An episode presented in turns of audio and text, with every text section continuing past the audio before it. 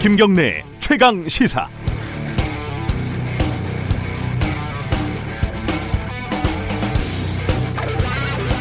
제가 요즘 주로 하는 일이 후배들 기사를 수정하는 이른바 데스크 역할입니다. 후배도 아니고 기사도 아니지만 오늘은 이분 말을 좀 고쳐드리고 싶은 욕구가 생깁니다. 황교안 자유한국당 대표 등은 지난달 30일 창원 경남FC 경기장에서 규정을 어기고 선거운동을 하다가 제지당했습니다. 구단 측은 사전에 고지했다. 한국당은 아니다. 몰랐다. 진실 게임을 벌이고 있는 모양인데 어찌됐건 규정을 어긴 것은 사실이고 경남FC는 이제 큰 불이익을 당할 수도 있습니다. 황교안 대표는 사과를 했는데 잘 들어보십시오. 규정을 지키기 위해서 나름대로 노력을 했는데 혹시 부족한 부분이 있었다고 한다면 앞으로 그런 일이 없도록 하겠다. 사과를 할 때 절대 쓰지 말아야 할 세 가지 표현이 있습니다. 첫 번째, 만약 내가 잘못했다면 같은 가정법 사과 안 됩니다. 두 번째, 미안해. 그 다음에 하지만 그런데 이런 말을 붙이면 또 안 됩니다. 세 번째, 실수했다라고 하면 되지 실수가 있었다 이렇게 유체 유체 이탈식으로 사과를 하면 안 됩니다. 아, 이 황 대표의 사과에는 이 쓰지 말아야 할 세 가지 표현이 모두 들어가 있습니다. 저 짧은 문장에 세 가지를 다 넣을 수 있다니 제가 고칠 수 있는 경지를 넘어선 것 같아서 포기하겠습니다. 4월 2일 화요일 김경래 최강 시사 시작합니다.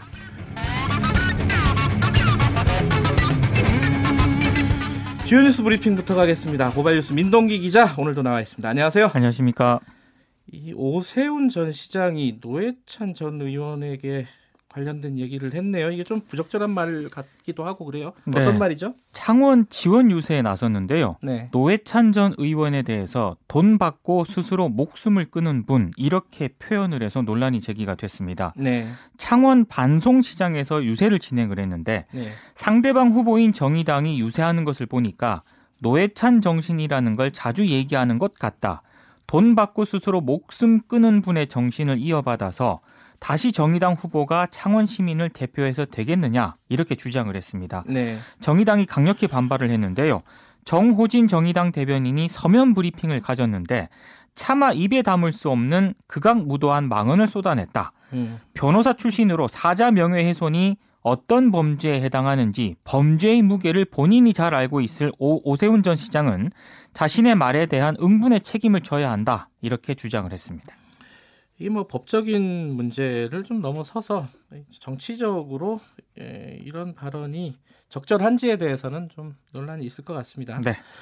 제가 오프닝에서도 말씀드렸는데 황교안 대표가 어, 축구장에서 했던 유세 때문에 경남 FC가 징계를 받을 위기에 처했다 이런 얘기 있죠? 징계가 좀 불가피할 것 같은데요. 예. 프로축구 연맹 경기위원회가 어제 경기 평가 회의를 가졌는데 자유한국당의 경기장 내 선거 유세와 관련해서 규정을 위반해서 징계가 필요하다고 결론을 내렸습니다. 네. 이에 따라 연맹 사무국이 이 문제를 논의하기 위해 오늘 상벌위원회 회부를 결정을 했는데 징계는 좀 피하기 어려울 것으로 예상이 되고 있습니다. 네. 그리고 중앙선거관리위원회가 이번 선거 유세에 위법 소지가 있다고 보고요.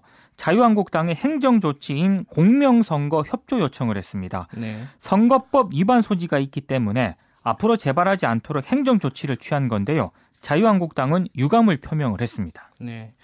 아, 이 제가 그, 말, 그 말씀을 빠뜨렸네요. 이 사과를 할 때 절대 쓰지 말아야 할 세 가지 이거는 네. 이 정재승 카이스트 교수 있지 않습니까? 아, 예. 그분이 쓴 책이 있어요. 그 쿨하게 사과하라. 거기에 나온 말이었습니다. 네. 자, 인용 인용을 반드시 밝혀야 될 것 같아서. 네. 자, 그 최근에 두 명의 장관이 낙마를 했습니다. 장관 후보자가. 네. 그 청와대는 어, 인사 라인에 대해서는 문제 없다 이런 입장이죠.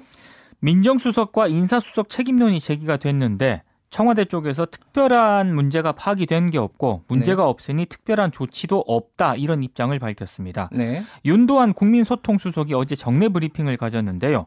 시스템으로 걸을 만큼 걸렀다. 흠결이 있는데도 잡아내지 못한 것은 아니다라고 강조를 했고 부동산 투기나 아들 호화 유학 논란 등에 대해서도 지명할 때는 문제가 없었다라고 말을 했습니다. 네. 윤 수석은 조동호 후보자와 관련해서 미국에 있는 아이에게 돈을 보내기 위해 전세금을 올렸다는 게 자극적으로 보도가 됐는데 그 사실이 문제인지 인사청문회에서 대답을 한 게 문제인지 판단해 봐야 한다라고 얘기를 했고요. 네. 최종호 후보자에 대해서는 주택을 세 채 가진 것이 흠결인지 모르겠으나 국민 정서에 괴리된 점과 후보자의 능력을 견줘서 어떤 것을 우선으로 할지 판단하기 어렵다라고 말을 했습니다. 네. 윤도한 수석의 발언이 알려지면서 여권에서도 청와대 상황 인식을 우려하는 목소리가 제기가 됐습니다.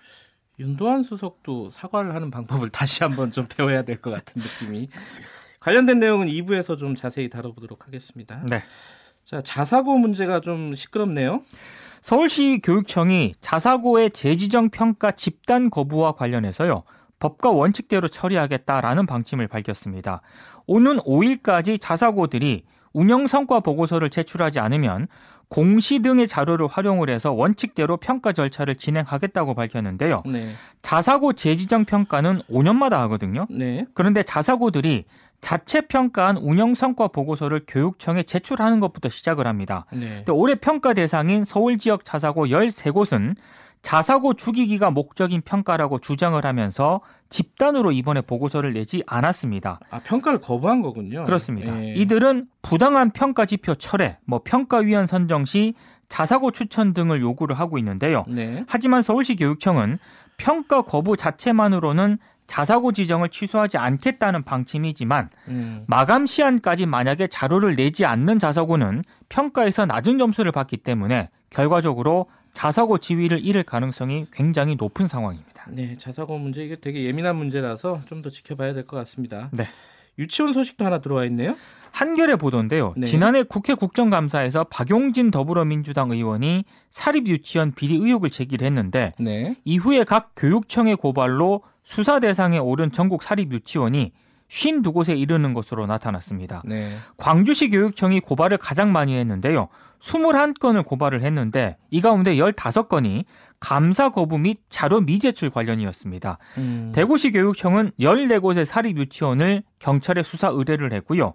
이외에 경남 교육청은 사립 유치원 8곳을, 울산과 인천은 각각 2곳을, 서울, 강원, 경기, 경북, 부산도 각각 한 곳을 고발하거나 네. 수사 의뢰를 한 그런 상황입니다. 네. 그리고 이덕선 전 한유총 이사장에 대해서 검찰이 구속영장을 신청을 했는데 그렇죠. 네. 오늘 영장 실질 심사가 예정이 되어 있습니다. 구속이 될 수도 있겠군요. 그렇습니다. 자, 국내 기업인들 중에 그러니까 뭐 주로 재벌 총수들이죠. 네. 이 무리를 일으킨 기- 어, 총수들이 많은데 오히려 연봉은 굉장히 많이 받고 있다면서요. 무리를 별로 일으키지 않았어도 연봉은 많더라고요. 보니까. 아 그래요? 지난해 국내에서 가장 많은 연봉을 받은 기업인이 이웅열 코롱 그룹 전 회장이었는데 456억이로 조사가 됐고요. 1년에요? 그렇습니다. 음, 오너가 아닌 그 셀러리맨 연봉 1위는 권호연 삼성전자 회장이었습니다. 70억. 근데 4년째 1위를 차지하고 있습니다. 이분은. 네. 근데 사회적 무리를 일으킨 총수들도 있는데 예. 문제는 이분들이 여전히 고액 보수를 받고 있다는 점인데요. 대표적으로 조양호 한진그룹 회장입니다. 네. 지난해 받은 연봉만 무려 107억인데 대한항공에서 32억 31억 받았고요. 한진칼에서 26억, 한국공항에서 23억, 진에어에서 14억을 받았습니다. 네. 연봉을 밝히지 않은 4개 계열사까지 합치면 총액은 더 많다고 합니다. 음. 그리고 일감 몰아주기 혐의로 공정위가 고발을 검토 중인 대림산업의 이해욱 회장은 지난해 100억이 넘는 연봉을 받았다고 하는데요. 이게 가능한 이유가 여러 계열사의 이사로 겸직을 하면서 연봉을 따로 받기 때문이고요. 또 보수를 정하는 게 이사회지 않습니까? 네. 근데 이사회가 총수의 영향력 아래에 있기 때문에 아무래도 사회적 무리를 일으켜도 보수, 보수는 줄지 않고 있는 그런 상황인데 사회 이사의 적극적인 개입 그리고 제어 장치가 절실히 필요하다라는 지적이 나오고 있습니다. 조양호 회장이 사내이사 연임이 안 되면서 퇴직금으로 수백억을 받을 것 같다 이런 보도도 있었죠. 퇴직금이 뭐 엄청나게 예. 몇백억이라는 그런 얘기가 있습니다. 자, 이 재벌 소식이 하나 더 있네요. SK 현대그룹 3세들이 마약 혐의로 입건이 됐다. SK그룹 창업주인 고 최종건 회장의 손자가 마약 구매 혐의로 경찰에 체포가 됐습니다. 네. 지난해 3월부터 5월까지 평소 알고 지낸 마약 공급책으로부터 고농축 대마 액상을 다섯 차례에 걸쳐서 구입한 혐의를 받고 있는데요. 네. 최 씨는 SK그룹 계열사인 SKD&D에서 매니저로 근무를 하고 있습니다. 그리고 현대가 3세로 현대기술투자 상무인 정모 씨도 같은 종류의 대마 액상을 6차례 구매한 혐의로 불구속 입건이 됐습니다. 경찰은 정 씨가 현재 외국에 있기 때문에 귀국하는 대로 조사할 방침인데 이 최 씨와 정 씨 외에도요 경찰이 대마를 공유한 부유층이 더 있을 것으로 보고 수사를 확대할 예정입니다. 알겠습니다. 오늘 소식은 여기까지 듣겠습니다. 고맙습니다. 고맙습니다. 고발뉴스 민동기 기자였고요. KBS 1라디오 김경래의 최강 시사 듣고 계신 지금 시각은 7시 35분입니다. 김경래의 최강 시사는 여러분의 참여를 기다립니다. 샵 9730으로 문자 메시지를 보내주세요. 짧은 문자 50원, 긴 문자 100원. 콩으로는 무료로 참여하실 수 있습니다. 2015년도에 이 오산 미군 기지에 탄저균이 배달이 돼가지고 한바탕 큰 소동이 일어났던 거 기억하십니까? 미 주한미군 방어 시스템 중에 주피터 프로젝트라는 게 있습니다. 이게 북한의 생화학 공격에 대비하는 시스템이라고 하는데요. 이 생화학전 과제인 주피터 프로젝트를 부산에서 계속 하고 있었다라는 의혹이 최근에 불거져서 부산이 시끌시끌하다고 합니다. 어, 국방부하고 미군 측은 생화학 실험과는 관계가 없다고 일단 밝히고 있지만 아직 의혹이 해소되지 않고 있는 상황이고요. 어, 관련 소식을 특정 보도한 부산일보 황석화 기자 연결해 보겠습니다. 안녕하세요. 예, 안녕하세요. 네. 주피터 프로젝트가 좀 생소한데 간단하게 좀 설명을 해 주시죠. 네, 어, 주피터 프로젝트는 그러니까 주한미군이 생학 위협에 대비해서 병원균이라든가 독성을요 네. 조기에 탐지하고 그 실체를 확인해서 네. 그 정보를 또 공유한 뒤에 이렇게 주한미군의 전투력을 보호하는 게 핵심입니다. 예. 그리고 그래서 이제 그 현장에서 이 시료를 이제 미국으로 보내지 않고서도 음. 바로 이게 빨리 이것을 분석을 해서 이게 네. 실체를 파악하고 거기에 대비하는 건데요. 물론 이제 북한의 그런 생물 무기 위협에 대비한 그런 목적도 있습니다. 네. 이게 지금 뭐 올해부터 하는 게 아니라 몇 년 됐다면서요? 언제부터 시행이 되고 있었던 건가요? 네, 2016년부터 주피터 프로젝트를 부산항 8부조에 배치한다는 그런 계획이 처음 알려져서 논란이 됐습니다. 네. 그리고 최근에 저희 신문이 단독 보도한 네. 2019 회계연도 미 국방부 생화 방어 프로그램 예산 평가서를 보면은요. 네.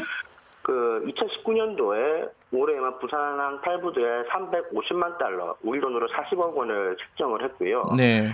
2016년부터 현재까지 사용한 전체 주피터 예산만 어 5천 5천만 달러, 우리 돈으로 560억 어. 원이 조금 넘는 돈입니다. 그러니까 2016년부터 현재까지 부산항 8부도에서는 계속 주피터 프로젝트가 진행됐다고 봐도 될 것 같습니다. 저도 그 황 기자가 쓴 기사를 읽어봤는데요. 네, 가장 궁금한 부분이 네. 이 주피터 프로젝트를 부산항에서 계속 시행하고 있다. 그럼 여기까지는 그럼 알겠는데, 네 네. 근데 살아있는 매개체 실험을 했다. 이거는 좀 약간 섬뜩한 생각이 들어요. 이게 어떤 어떤 의미입니까 이게? 일단 살아있는 매개체 실험을 했다는 건 아직 확인되지 않은 부분입니다. 그런데 음, 이 보고서에 보면은요. 네, 살아있는 매개체도 이게 포함이 돼 있습니다. 그러니까 네. 이 주피터 전체 프로젝트 안에서 자기들이 이런 어, 최첨단 그 생화 방어전 대비 능력을 개발하기 위해서 네, 살아있는 매개체 실험도 할 수 있다 그런 식으로 해 놓은 거고요. 예, 그래서 주민들은 생각을 하기로는 음, 어, 분명 생화학 실험은 없다고 하지만은 네. 그 미군이 이런 자기들의 능력을 개발하기 위해서 부산항 8부도에도 살아있는 매개체 혹은 사균화된 비활성화된 고위험 병원체를 들여오는 거 아니냐 네. 이런 위험과 이런 걱정을 하고 있는 상황입니다. 그러니까 미군 어 미국 국방부의 예산 문서에 살아있는 매개체라는 단어가 들어가 있었다는 거죠. 그렇습니다. 아, 그렇습니다. 하지만 실제로 했는지 안 했는지는 실험을 했는지 안 했는지는 아직은 확인이 되지 않았고요. 네 네. 일단 여기에 대해서 그 미국 측, 그러니까 미군 측은 뭐라고 얘기하나요? 근데 미군은 어, 주, 현재까지 계속 일관된 입장은 네. 어, 주피터 프로젝트는 방어용이다. 네, 그러니까 세균 무기 개발용 프로그램이 아니고 어, 북한의 그런 위협에 대한 방어용이고 네, 그리고 부산항 8부도에서는 어, 그 생화학 실험이 일절 없다. 이게 음. 미국의 한결같은 입장이고요. 네. 그리고 어, 예산 평가서에 나온 살아있는 매개체 실험도 네. 한국이 아니라 결국에는 미국에서 진행될 예정이다. 미국에서 음. 진행하는 것이다. 그런 식으로 답변을 해왔습니다. 그래도 어찌 됐든 이게 불안한 건 사실인데 우리 네. 국방부는 여기에 대해서 뭐 좀 확인하거나 이런 건 없나요? 우리 국방부도 현재까지는 이게 쉽게 접근하기 어, 어려운 것 같습니다. 보니까요. 네. 그래서 언제나 어, 미군과 항상 같은 입장을 지금 내왔고요. 예. 그래서 어, 이게 말로만 할 게 아니라 네. 그렇다면은 실제로 팔부지를 공개를 해라. 이렇게 우리 전문가들이라든가 네. 지역 언론이랑 함께 들어가서 네. 함께 현장을 함께 보자 이렇게 지역에 일관된 요구가 있었는데 네. 아직까지 거기에 대해서는 거부를 하고 있는 상황입니다. 아, 그러니까 부- 예컨대 부산시 그리고 뭐 언론, 부산의 언론 네. 그리고 시민단체 등이 어, 좀 공개를 해달라. 우리가 눈으로 좀 확인을 해보자. 이런 이렇게 요구를 했다는 거죠. 그렇습니다. 그런데 거부하고 있다. 이런 거고요. 마- 맞습니다. 어, 근데 거부만 하지 말고 뭔가 우리 안심시켜 줄 만한 어떤 뭐 근거 자료를 좀 보여주거나 하면 좋을 텐데 그런 것도 전혀 네네. 없고요. 그렇습니다. 아직까지 말로만 자기들은 어, 음. 주피터 프로젝트 들로 사용되는 장비는 미국에서 다 검증된 장비이기 때문에 네. 안심해도 된다. 뭐 생화학 실험은 없다. 예. 아직까지 현재로서 그렇게만 지금 대응하고 있는 상황입니다. 이게 좀 불안한 측면이 2000 아까 제가 처음에 말씀드렸는데 2015년도에 오산, 오산 기지에 탄저균이 배달이 됐었잖아요. 미, 주한미군에. 네, 그때도 맞습니다. 미군이 그런 얘기를 했어요. 이번이 처음이다라고 했는데 나중에 알고 보니까 그게 아니었죠. 맞습니다. 그때 당시에 오산에서 어, 그 살아있는 탄저균이 예. 배달이 됐었고요. 예. 당시에도 그 살아있는 탄저균이 원래라면 비활성화된 그런 탄저균으로 알고 있었는데 네. 자기들이 미국 내에서 실수로 이게 알고 봤더니 살아있는 탄저균이 뒤늦게 판명이 된 겁니다. 예. 그래서 그 해에 어, 한미 합동 실무단이 꾸려져 가지고요. 네. 그 사고를 조사를 했습니다. 네. 그 당시에 사고 당시에 주한미군은 어, 탄저균 실험은 이번이 처음이다. 네, 그랬죠. 이렇게 예, 얘기를 했습니다. 예. 그런데 어, 그해 연말에 한미 실- 합동 실무단 조사 결과를 보면은요. 네. 어, 2010 아, 2009년부터 2014년까지 네. 어, 탄저균 등 이게 샘, 아, 탄저균 등 고위험 병원체 샘플을 15차례 예. 이렇게 들여온 게 확인이 됐는데요. 예. 거기서 또 주한미군이 말을 바꿉니다. 그때 예. 5월 때 한 해명은 그 오산에서의 그런 탄저균 실험이 처음이었다. 네. 이런 뜻으로 말을 바꿉니다. 아하. 그런데 예. 그런데 저희가 최근에 또 보도한 내용을 보면은요. 예. 2014년 7월에도 예. 오산 기지에서 탄저균하고 패스트균하고 음흠. 거기에다가 베네수엘라 말레형 바이러스라는 고위험 병원체가 있습니다. 네. 이 세 가지를 동시에 세- 이용해서 생화학 실험을 진행한 사실이 새로 밝혀졌습니다. 음. 그러니까 최종적으로 네. 어, 오산에서 처음 이렇게 실험을 한 것이라는 뜻이다. 그 말도 거짓말이었던 셈입니다. 음, 그렇게 한번 거짓말한 전력이 있으니까 요번에도 믿기가 쉽지가 않은 거잖아요. 그죠?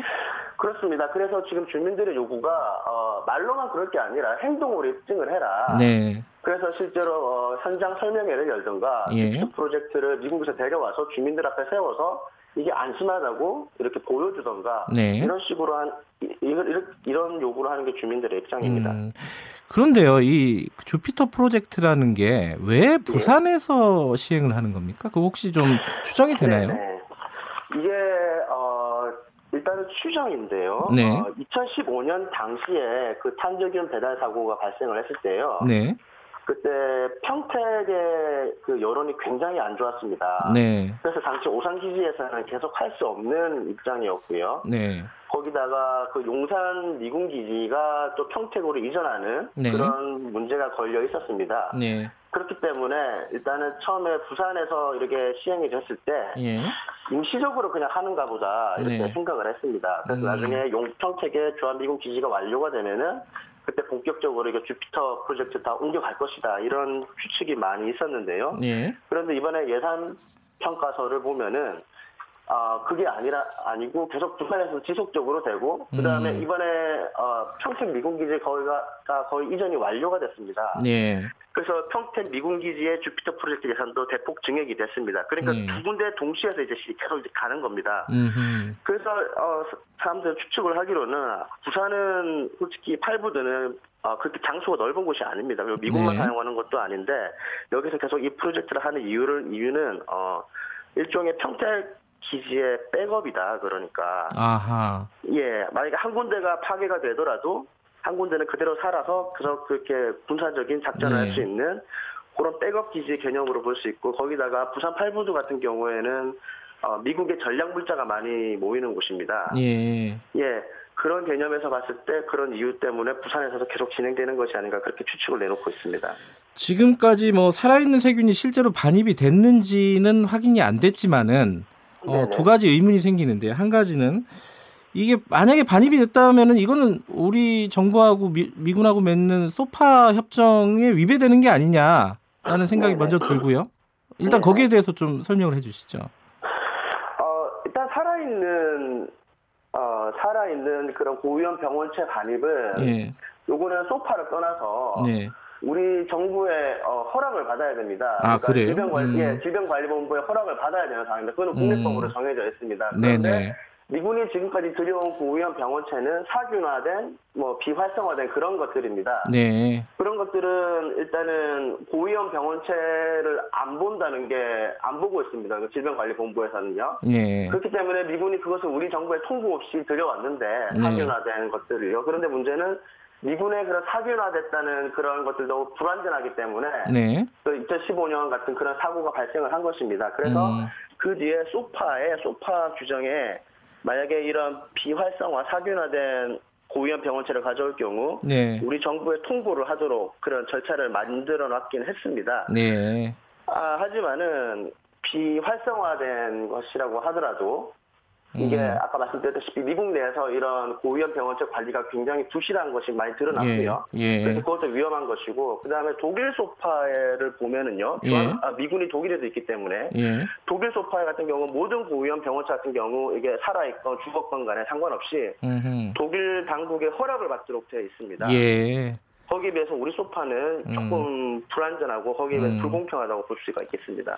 또 아까 한 가지 더 궁금한 궁금한 거는 이게 얼마만큼 위험한 거냐 이 실제로 균이 들어왔다고 치면은 네네. 어떻게 어느 정도로 위험한 건가요? 이게 언론에서도 이렇게 자- 많이 나와 있습니다. 지금 예. 탄저균 같은 경우에는요, 네. 치사율이 90% 정도 되고요. 예, 예.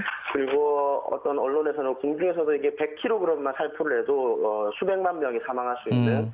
아주 무서운 어, 고위험 병원체입니다. 거기 거기다가 부산 팔구도 같은 경우에는 도심 한복판에 있습니다. 네, 미국 같은 경우에도 이런 실험을 사막에서 하고요. 예, 그런데 이 팔부도 같은 경우 주변에만 한 음. 수십만 명이 살고 있고 거기다가 부산역이라든가 부산 아, 자성대부두, 신선대부두, 부산 물류의 중심 기지입니다. 예. 그렇기 때문에 자칫 사고라도 나면은 큰 피해로 이어질 수밖에 없습니다. 그 부산 주민들은 좀 이 부분에 대해서 불안해할 것 같아요. 분위기가 어떻습니까? 네, 일단 그래서 어, 주피터 프로젝트를 이게 정말 너희가 안전하다고 하는 생각, 이게 주장을 한다면은 네. 공개를 하라 네. 이렇게 이런 입장 일관된 입장이고 예, 여기서 더 나아가서 아예 주피터 프로젝트를 하면 안 된다. 예, 이거를 미군이 이거를 어, 다 모든 시설이라든가 장비를 가지고 다시 미국으로 예. 돌아갔으면 좋겠다. 그런 여론까지 나오고 있습니다. 부산시라든가 시의회 차원의 어떤 대응도 나오고 있나요? 일단 어, 부산시는요 그 국방부에다 공문을 보내가지고 어, 네. 현장 설명회, 현장 방문이 이어질 수 있도록 지속적으로 요청을 하고 있는 상황이고요. 예, 어, 부산시뿐만 아니라 시의회, 그 다음에 어, 팔부도가 있는 남구청과 남구의회에서도 계속 같은 이 같은 입장을 음. 지금 내놓고 있고 국방부에 요청을 하고 있습니다. 황 기자가 요번에 요걸 취재하게 된 계기가 좀 특별히 있었나요?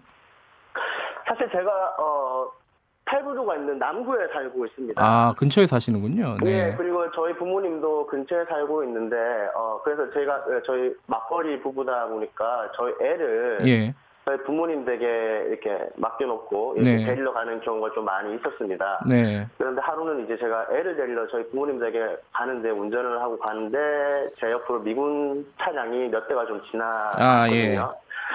그래서 사실 이게 2016년부터 이 문제가 있었는데 예. 약간 좀 소강 상태였습니다. 왜냐하면 네. 2017년도에 북한이 핵실험도 하고 미사일도 쏘고 이렇기 때문에 예. 계속 이 문제를 제기하기가 좀 어려운 상황이었습니다. 그런데 음. 최근에 미군 차량이 지나가는 걸 보고 그 주피터 프로젝트가 여전히 있다는 생각이 그러니까 음. 아니 이게 해결이 안 된것 같은 머리가 그게 쳐. 지나갔습니다. 그래서 그때부터 순전히 기자적인 호기심으로 취재를 네. 했고요. 거기다 예. 제가 당사자이기도 하고 주민이기 예. 때문에 그래서 취재를 시작하게 된 겁니다. 알겠습니다. 후속 취재 어, 계속 기다리겠습니다. 고맙습니다.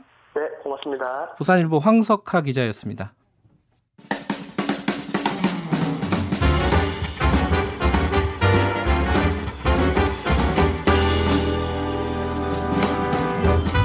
여러분의 아침을 책임집니다.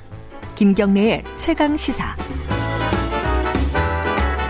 가장 핫한 스포츠 소식을 가장 빠르게 전달해드리는 최강 스포츠 KBS 스포츠 취재부 김기범 기자 나와 있습니다. 안녕하세요. 안녕하세요. 프로농구가 어, 플레이오프가 마무리됐네요. 6강 플레이오프가 아, 네, 6강이요? 플레이오프의 첫 번째 시작점이었죠. 6강이 좀 길지 않아요, 이거? 일주일 넘게 했죠.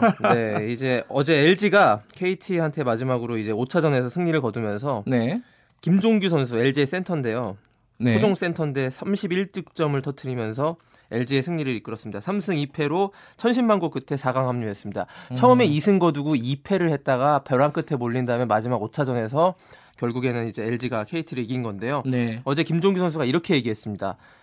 탈락하면 지옥 같은 비시즌 훈련이 기다리고 있었는데 그거 하기 싫어서라도 조금 더 이 봄농구를 하고 싶었다. 아주 솔직한 속내를 시합하는 밝혔는데요. 게 낫다, 훈련보다는. 예. 그 체력 훈련이 굉장히 힘들잖아요. 예. 그래서 이렇게 얘기했는데 이렇게 되면서 4강 플레이오프 대진이 확정됐습니다. LG가 이렇게 올라가서 정규리그 2위인 전자랜드와 예. 그리고 정규리그에서 우승한 1위를 한 모비스는 KCC와 대결하는 이렇게 4강이 확정이 됐는데요. 예. 4강 플레이오프 역시 6강과 마찬가지로 5전 3선승제입니다. 음. 그리고 대망의 챔피언 결정전 있잖아요. 여기서 다 이긴 팀들이 챔피언 결정전을 하는데 7전 4선승제. 이건 또 더 길죠. 아유, 그러네요. 그래서 마지막까지 간다는 전제하에서는 4월 27일까지 거의 5월 직전까지 음. 이 봄농구가 계속되는데 뭐 팬들이 뭐 그 봄농구를 즐기는 면에서는 좋을 수도 있겠는데요.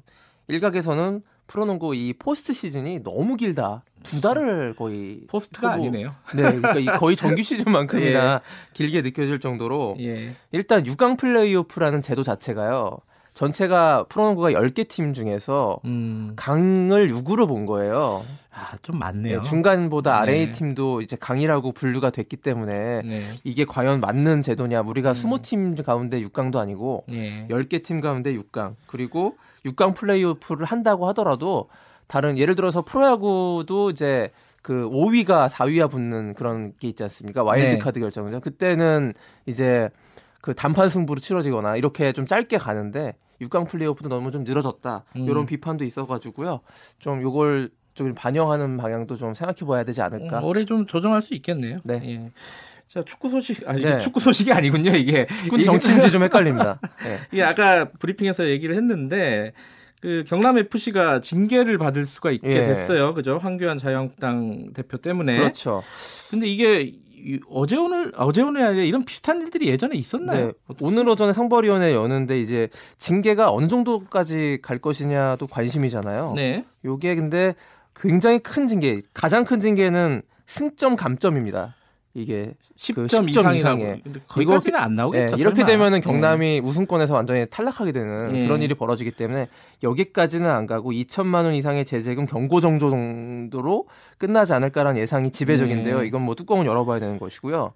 일단요 구단이 왜 이 잘못을 뒤집어 써야 되느냐 이런 의문이 드실 거예요. 그렇죠. 사실은 잘못은 음. 이제 예를 들어 자유한국당이 무단으로 침입한 것인데 왜 구단이 쓰- 책임을 져야 되느냐. 근데 경기장 내에서 관련된 모든 규정을 위반한 책임이 궁극적으로는 구단. 책임에 있습니다. 관리 책임. 책임. 예. 예를 들어서 이제 관중들, 팬들이 난동을 부렸을 때 그 책임도 구단한테 물리거든요. 벌금이나 음. 이런 것들. 네. 예를 들어서 그 일본의 전범기, 우길기를 들고 온 것에 대해서도 구단 그 해당 경기장 관리를 하는 그 아. 구단의 책임이 되는 것입니다. 그렇군요. 그렇기 때문에 이런 관점에서 본다면은 음. 그 자유한국당 황교안 의원 쪽에서 잘못한 것이지만 예. 구단도 이 징계를 받을 수 있는 충분한 황교안 대표. 예, 예. 예. 그런 규정의 근거가 있는 것이고요. 예. 예. 요번 사태에서 또 한 가지 생각해 볼 대목이 있습니다. 이 시도민 축구단의 속성입니다. 음. 이 시도민 구단의 구단주가 바로 시면은 시장 그리고 도면은 도지사거든요. 그렇죠. 그렇다 보니까는 이 정치적인 외풍에서 자유롭지 못한 것이 또 사실이고요. 네. 예전에 경남 FC의 구단주가 그 홍준표 대표였고요. 그랬죠. 그리고 음. 또 최근엔 또 김경수 예. 지사가 또 도지사가 그러니까 당연히 이제 당연직으로 대표를 맡게 되는 건데 이러다 보니까는 유력 정치인들이 도지사 혹은 음. 시장을 맡다 보면은 이런 일들이 벌어지고 예전에 또 이재명 성남 시장 당시 그 당시에 성남 FC 구단주이기도 했는데 예. 그때 이제 프로 축구 연맹 규정으로는 금지하고 있었던 그그 심판 판정에 대한 어떤 불만 표시 이거를 자신의 SNS에 해서 큰 논란이 좀 좋아하시니까, 일어서 상벌위원회에 진짜 출석한 적도 있습니다. 아하. 이렇게 그 정치인들이 이 스포츠를 통해서 자신의 존재감을 드러내려는 이런 일들이 순수하게 느껴지지만은 않거든요. 근데 예전에는 다 이제 기업 스폰서였잖아요. 네. 근데 이게 어, 시도 이런 축구팀 많이 생겼네요. 그렇습니다. 이 프로축구로 전환이 되면서 예. 시도민 구단이 많이 생겼고요. 그게 예. 사실은 이제 그 유럽 모델이거든요. 아. 맨체스터 유나이티드도 사실은 그렇군요. 그 시민들이 만들어 만든 음. 구단이고 이렇기 때문에 그 모델로 가는 것이 맞습니다만 이렇게 예. 정치적인 어떤 외압이나 외풍에서 좀 자유로워져야 돼. 예, 이거 좀 어, 다시 한번 생각해 볼 네. 여지가 좀 있네요. 제도적인 어떤 장치를 마련하든가. 맞습니다. 오늘은 여기까지만 들어야겠네요. 네. 예, 고맙습니다. 고맙습니다. KBS 스포츠 취재부 김기범 기자였습니다. KBS 일라디오 김경래 최강 시사 1부는 여기까지 하겠습니다. 2부에서는요. 아까 말씀드렸듯이 인사청문회 관련해 가지고요. 어, 자유한국당 이만희 의원 연결해 가지고 어, 입장 들어보겠습니다. 김경래 최강 시사 뉴스 잠깐 들으시고 잠시 후에 돌아오겠습니다.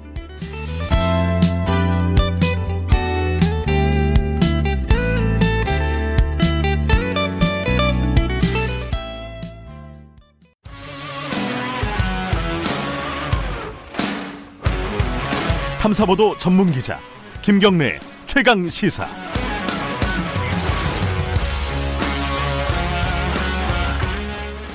김경래 최강 시사 2부 시작하겠습니다. 아, 2부에서는요. 최근 장관 개각 인사 관련된 얘기를 좀 나눠보겠습니다.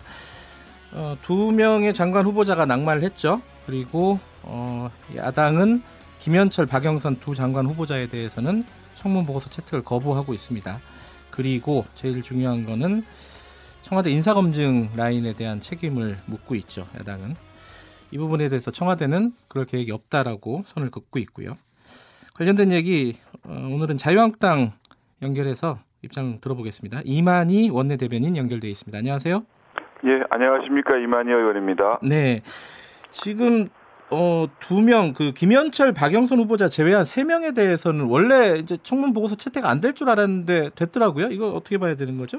아직 된 건 아니고요. 그러니까 예, 하기로 아, 했잖아요. 뭐 예. 합의를 하기로 했는데 네, 이게 조금 이렇게 설명이 좀 필요할 것 예, 같습니다. 예. 이게 이제 우리 청문 인사 청문회를 하고 야당이나 뭐 정치적 의견을 이렇게 발, 발표하는 그 방식들이 네, 한네 가지 정도가 있습니다. 네, 가장 이제 부적격하다 이 부분 도저히 안 되겠다고 이제 판단했을 때는 보통 지명 철회나 자진 사퇴를 요구를 하고요. 예, 그 다음 단계에서는 보고서 자체를 불채택하는 경우가 있습니다. 네, 그 다음에 이제 세 번째 내면은 보고서는 채택은 하지만 그 후보자가 부적격이다, 적격이다 이런 의사 표시를 하는 경우가 있고요. 네, 이번에 우리 한국당은 7명의 장관 후보자 전원이 장관직 수행에는 좀 부적격한 사람들로 네. 이렇게 판명이 됐는 판명을 한 그렇게 지금 가지고 있는 거고요. 예, 그리고 지금 저희들은 뭐 두 명의 후보는 이미 자진 저뭐 사퇴나 지명 예. 했지만은 박영선 그리고 김현철 후보자들에 대해서는 우리가 계속해서 지명 철회 자진 사퇴를 좀 요구하고 있는 입장입니다. 예, 왜 그렇게 판단하는 이유 중에 한 가지는 예, 예. 그 이유를 듣고 싶어요. 예,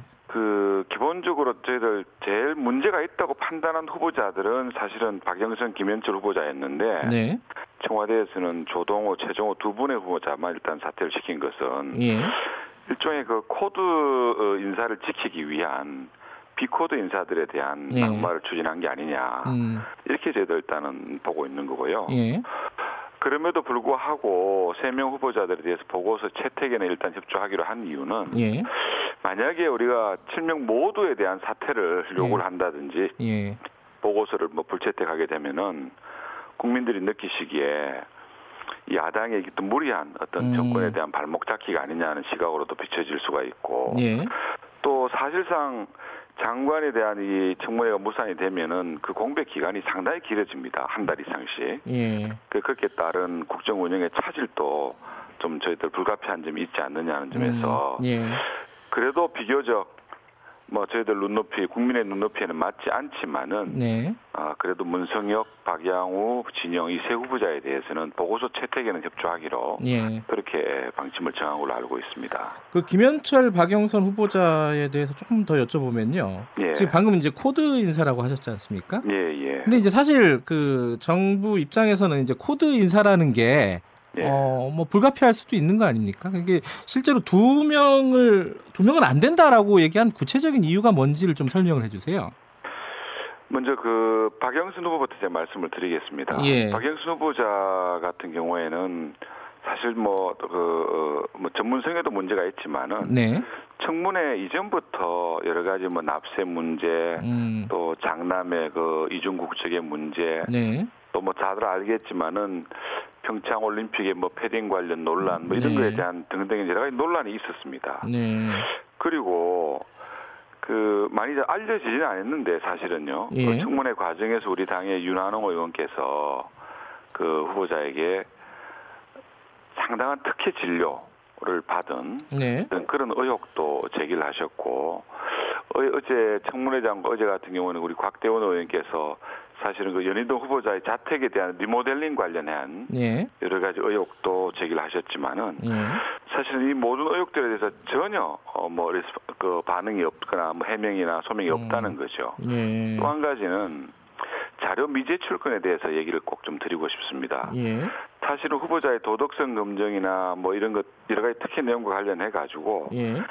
이런 자료들이 반드시 필요한데 후보자께서 의원 시절에 인사청문회에 이렇게 나오셔가지고는 예. 사실상 자료를 미제출하는 후보자들에 대해 가지고는 아주 강하게 질타하셨다는 건 잘 아실 겁니다. 네. 근데 본인에 대해서는 정작 이게 뭐 사생활이다, 뭐 성희롱이다, 뭐 이런 쪽에 이제 논점도 이렇게 많이 흐리시고 음. 또한 가지는 청문회와는 아무 상관도 없었던 그 김학의 전 장관 실의 문제에 예. 대한 발언 같은 걸 통해서 정말 청문회 자체를 좀 정치적으로 이용하시는 아주 위선적인 어떤 그런 태도를 보이신 거에 대해서는 예. 저희들은 받아들일 수 없는 그런 입장으로 보이고요. 예. 일단 보고는 알고 그 김현철 후보. 후보자 예. 같은 경우에는 뭐 잘 아시지 않습니까? 시정 잡배와 같은 그 SNS 막말 같은 것들 네. 거기에다가 심각한 북한 편향적인 그 의식이 드러난 것. 예. 예를 들어서 그렇습니다. 박광자 씨 2008년도에 있었던 금강산 관광을 겪어야 될 통과 의뢰로 판단하신다든지 우리가 다 알고 있는 판문점 도끼 만행 사건을 어떻게 표현하시냐면은 판문점 나무 자르기 사건이라고 이렇게 표현하세요. 이런 분이 대한민국의 통일부 장관 장관으로서는 제대로 맞지 않다고 저는 판단하는 거죠. 알겠습니다. 예. 뭐 북한 대변인 같은 그런 역할 아니겠습니까? 예, 고 박영순 후보나 김현철 후보 관련된 논란은 저 인사청문회 때 많이 얘기가 됐으니까 여기까지 예, 하고요. 예. 그 지금 예. 인사 라인에 대한 문책 관련돼서요. 예, 예. 그 민주당 서른 의원 같은 경우는 이런 얘기를 했어요. 이게 청문회 할 때마다 이런 식으로 인사 수석 뭐 민정수석 가르라 그러면 지금 수십 명 갈았다. 이게 이렇게 이럴 때마다 이렇게 요구하는 게 타당하냐 이렇게 얘기했는데 어떻게 생각하십니까? 아, 저는 동의할 수 없습니다. 예. 왜 그러냐면은 국회에서 인사청문회는 사실은 그 후보자의 도덕성이나 전문성을 검증해서 한다는 국민을 대신하는 자리 아니겠습니까? 네. 그런 자리에서 당초에 또 이 청문회 앞두고 뭐라고 했습니까? 후보자들에 대한 각종 의혹은 대부분 다 체크된 거다. 네. 이렇게까지 말씀을 하셨어요. 네. 근데 이런 부분에 대해 가지고 이 검정 부실 의혹 같은 문제에 대해 가지고 아무도 책임지는 사람이 없다. 음. 또 이번 사안이 인사청문회 할 때마다 사실은 벌어지는 상황들이에요. 네. 그동안에 10여 명의 차관급 이상, 7, 아, 7명 이상의 후보자가 낙마도 했고 네. 보고서 채택 없이 이미 예, 임명된 사람들이 장관급 전사들이 시- 뭐 거의 8명에 이르고 있지 않습니까? 네. 그 이번에는 어떻게 보면 인사 참사락할 수 있을 정도의 예. 얘기들이 나오는데 이 부분에 대해서 아무도 책임지는 사람이 없다. 음. 그럼 뭐 어떤 데 책임을 져야 되는 겁니까? 요번에 그리고 예, 예. 지난번 진행자께서 잘 아시겠지만은 지금 여당이나 뭐 이런 쪽에서는 김학의 전 차관 관련해 가지고 네. 6년 전에 있었던 우리 당의 곽상도 의원의 검정 부실 의혹 이런 문제에 대해서도 문제 제기를 하고 수사도 하시겠다 하시는데 네. 어 이거는 자기들의 문제에 대해서는 뭐 음. 아무 문제가 없다면 이 정권이 도대체 뭐 어떤 어떤 식으로 이렇게 저걸 해야 되는 겁 이해를 해야 되는 겁니까? 전형적인 안 버리고 이런 이중적인 태도에 대해서는 아마 국민들께서도 이해하시기 어려울 거라고 저는 생각을 합니다. 지금 분위기로 봐서는요, 어, 예. 임명을 강행할 가능성도 있는 것 같아요. 어, 만약에 임명이 강행되면은 그 두 후보자에 대해서 어, 자유한국당은 어떤 어, 대응을 하실 계획이십니까? 아 정말 저는 우리 대통령님께서 네, 아 정말 그런 선택을 하지 마시고 네, 정말 국민과 국회의 목소리를 좀 경청을 해주셨으면 좋겠습니다. 음, 꼭 그분 아니시더라도 네, 더 잘할 수 있으시고 국민적 공감을 받을 수 있는 인사들이 저는 많이 있다고 생각하거든요. 예, 좀더 인재의 풀을 넓히셔가지고 네. 꼭 그런 사태가 오지 않기를 저는 소망하고 있습니다. 아, 그러니까 임명 강행했을 경우에 구체적으로 어떻게 하겠다라는 건 아직 계획을 세운 건 아니네요. 그렇죠. 예. 그렇다고 보셔야 됩니다. 예. 예. 근데 이게 사실은 아까 말씀하셨잖아요. 인사청문회 때마다 벌어지는 일이다. 예. 이게 인사검증 시스템에 문제가 있다라는 얘기는 뭐 옛날부터 있었고 요번에도 많이 나오고 있는데 이거 어떻게 바꿔야 된다고 생각하십니까? 현재 인사청문회 제도는 예. 청문 과정에서 여러 문제 제기가 있어도 보고서 채택에 관계없이 대통령님께서 임명하시면 그냥 그대로 가는 겁니다. 네. 그러니까 검증하시는 분이나 그 후보자들께서도 네. 청문회 날 당일 하루만 버티면 된다는 그런 인식이 네. 아니한 인식이 팽배할 수밖에 없는 그런 시스템이에요. 예. 제대로 된 인사 검증 또 거기에 대한 어떤 국민의 의사를 반영하기 위해서는 만약에 보고서 채택이 되지 않으면은 네. 임명할 수 없는 그런 강행 규정을 두는 것이 음. 청문회에 실질적인 어떤 실효성을 확보할 수 있는 그런 제도적 장치가 아닌가 생각하고 음. 있어요. 일단 어, 인사청문회의 실효성을 좀 제고하는 방향으로 개선해야겠다라는 생각을 갖고 계시는 거네요. 뭐 그런 부분에 대해서는 아마 네. 여기 국회에 계시는 분들은 네. 대부분 다 아마 동의를 하실 걸로 저는 생각을 하고 있, 있습니다. 예. 알겠습니다. 그 인사청문회 관련해서는 여기까지 얘기하고요. 예, 지금 예. 이 얘기가 궁금해요. 그 한국당이 김학의 전 차관에 관련해 가지고 특검법을 발의하셨어요. 어제 에, 제출했습니다. 예. 예, 이게 사실 그 전에는 드루킹하고 다 같이 가야 된다라고 했는데 입장이 좀 바뀐 건가요? 어떻습니까?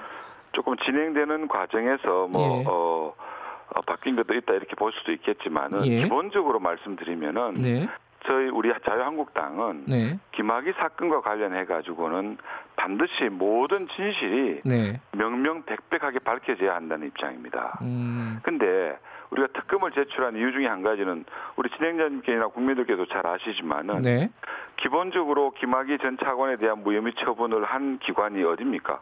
기- 검찰 아니겠습니까? 검찰이죠. 네, 그동안의 피해자 진술이나 뭐 동영상 같은 명백한 증거에도 불구하고 이거를 검찰에서 무혐의 처분을 했단 말이죠. 네, 근데 그 기관에서 또 세 번째로 셀프 수사한다. 음, 그 거기에 어떤 결과가 나오더라도 국민들께서 아마 공감하시기는 좀 어렵지 않겠나 생각을 하고요. 네. 만약에 그렇다면은 차라리 이 진상 확보 확인을 위해서는 좀 더 객관적이고 또 공정성을 확보할 수 있는 특검이 오히려 더 유용할 수 있다는 차원에서 특검 법안을 발의하게 된 겁니다. 더불어민주당도요. 이 사건이 새로 불거진 초기에는 어, 특검 얘기를 했었어요. 저도 그- 그렇게 기억하고 예, 있습니다. 근데 지금은 예. 안 하고 있고요. 이 지금 자유한국당이 특검에 대해서 얘기하는 것은 어, 지금 수사를 좀 혼선을 주지 않겠냐라는 우려들이 더불어민주당에 있더라고요. 이건 어떻게 봐야 될까요, 지금? 저는 이제 이 사안의 어떤 그 김학의 사건의 어떤 발단부터 시작해서 쭉 진행되어 오는 과정을 보면은 네. 굉장히 이 정치적인 의도가 담겨져 있다 하는 생각을 버릴 수가 없었습니다. 네. 최초에 우리 진행자님께서도 말씀하셨지만은 초, 초기 단계에서는 여당에서도 먼저 특검 얘기를 꺼냈었어요. 근데 지금은 오히려 뭐 검찰 수사를 지켜보자는 입장인데 네. 검찰 수사가 진행되는 과정에서 특검은 얼마든지 발휘될 수 있는 겁니다. 음, 근데 너무나 이게 상식적인 음, 이 특검의 주장은 너무나 상식적인 거라고 저는 생각을 하고요. 예. 어떤 측면에서는 이 만약 이 여당에서 이 특검 주장을 받아들이지 못한다 이런다면은 그 자체가 어떤 사안의 진상 규명보다는 오히려 야 우리 자유한국당의 대표나 또 의원들에 대한 흠집내기용 같은 음, 그런 어떤 정치적 의도, 정략적 의도에서 시작된 것이 아닌가 하는 그런 것을 버릴 수는 없는 그런 생각입니다. 자유한국당 입장에서는 특검을 해가지고 예. 어뭐 검찰 당시 수사 라인에 있던 검찰도 그렇지만은 지금 뭐 곽상도 의원이나 이런 분들이 이제 그 지휘 라인에 있지 않았습니까? 예. 그런 부분까지 다 특검이 조 수사를 해야 된다 이렇게 보시는 거예요? 저는 그렇게 생각합니다. 음, 그왜 그러냐면은 이번 과거사 진상규명위원회에서 내놓은 사안을 한번 보십시오. 네, 그쪽에서는 모든 국민들이 궁금해하시는 거는 과연 원주에서 있었던 그 별장에서 예, 어떤 범죄 행위가 있었는가, 네, 누가 관여되고 누가 출입을 했고 어떤 일이 벌어졌는가에 대한 진상 규명이 있었고 예, 2013년도 3월 이후에 사건과 관련된 이, 이 검찰의 처분 과정을 검- 경찰과 검찰의 수사와 네. 처분 과정을 지켜보면서 누가 도대체 여기에 음. 대해서 조직적으로 수사를 방해하고 축소 은폐에 관여했는가? 이런 것들을 밝히는 것이 더 저는 중요하다고 생각이 드는데 예, 보면은 뭐 좀 얼토당토 하는 건 아니지만은 어쨌든 뭐 뇌물이라든지 예, 아니면은 뭐 사전 검증 문제에다가 예, 진상규명위원회에서 포커스를 맞춰서 수사 권고를 했더라고요. 예, 이런 부분들은 뭔가 다른 의도가 있다는 생각을 어, 가질 수밖에 없고 저는 이번 기회를 통해 가지고 예, 반드시 음, 이 그때 당시에 벌어졌던 범죄 행위들 그 축소 은폐 과정에서 과, 과연 누구한테 책임이 있는 것인지 누가 관여된 것인지를 밝혀서 예. 국민들 앞에 설명을 해야 될 사항이라고 근데 그렇게 생각합니다. 가다 보면은 조사 대상에 예, 황교안 대표도 포함될 수 있지 않겠습니까?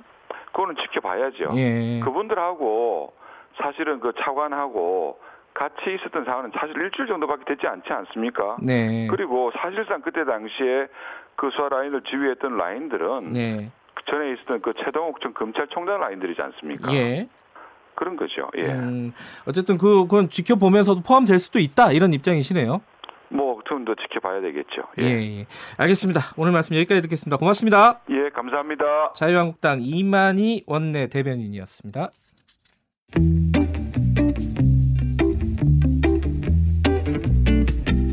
여러분께서는 지금 뉴스타파 김경래 기자가 진행하는 KBS 일라디오 김경래의 최강 시사를 듣고 계십니다.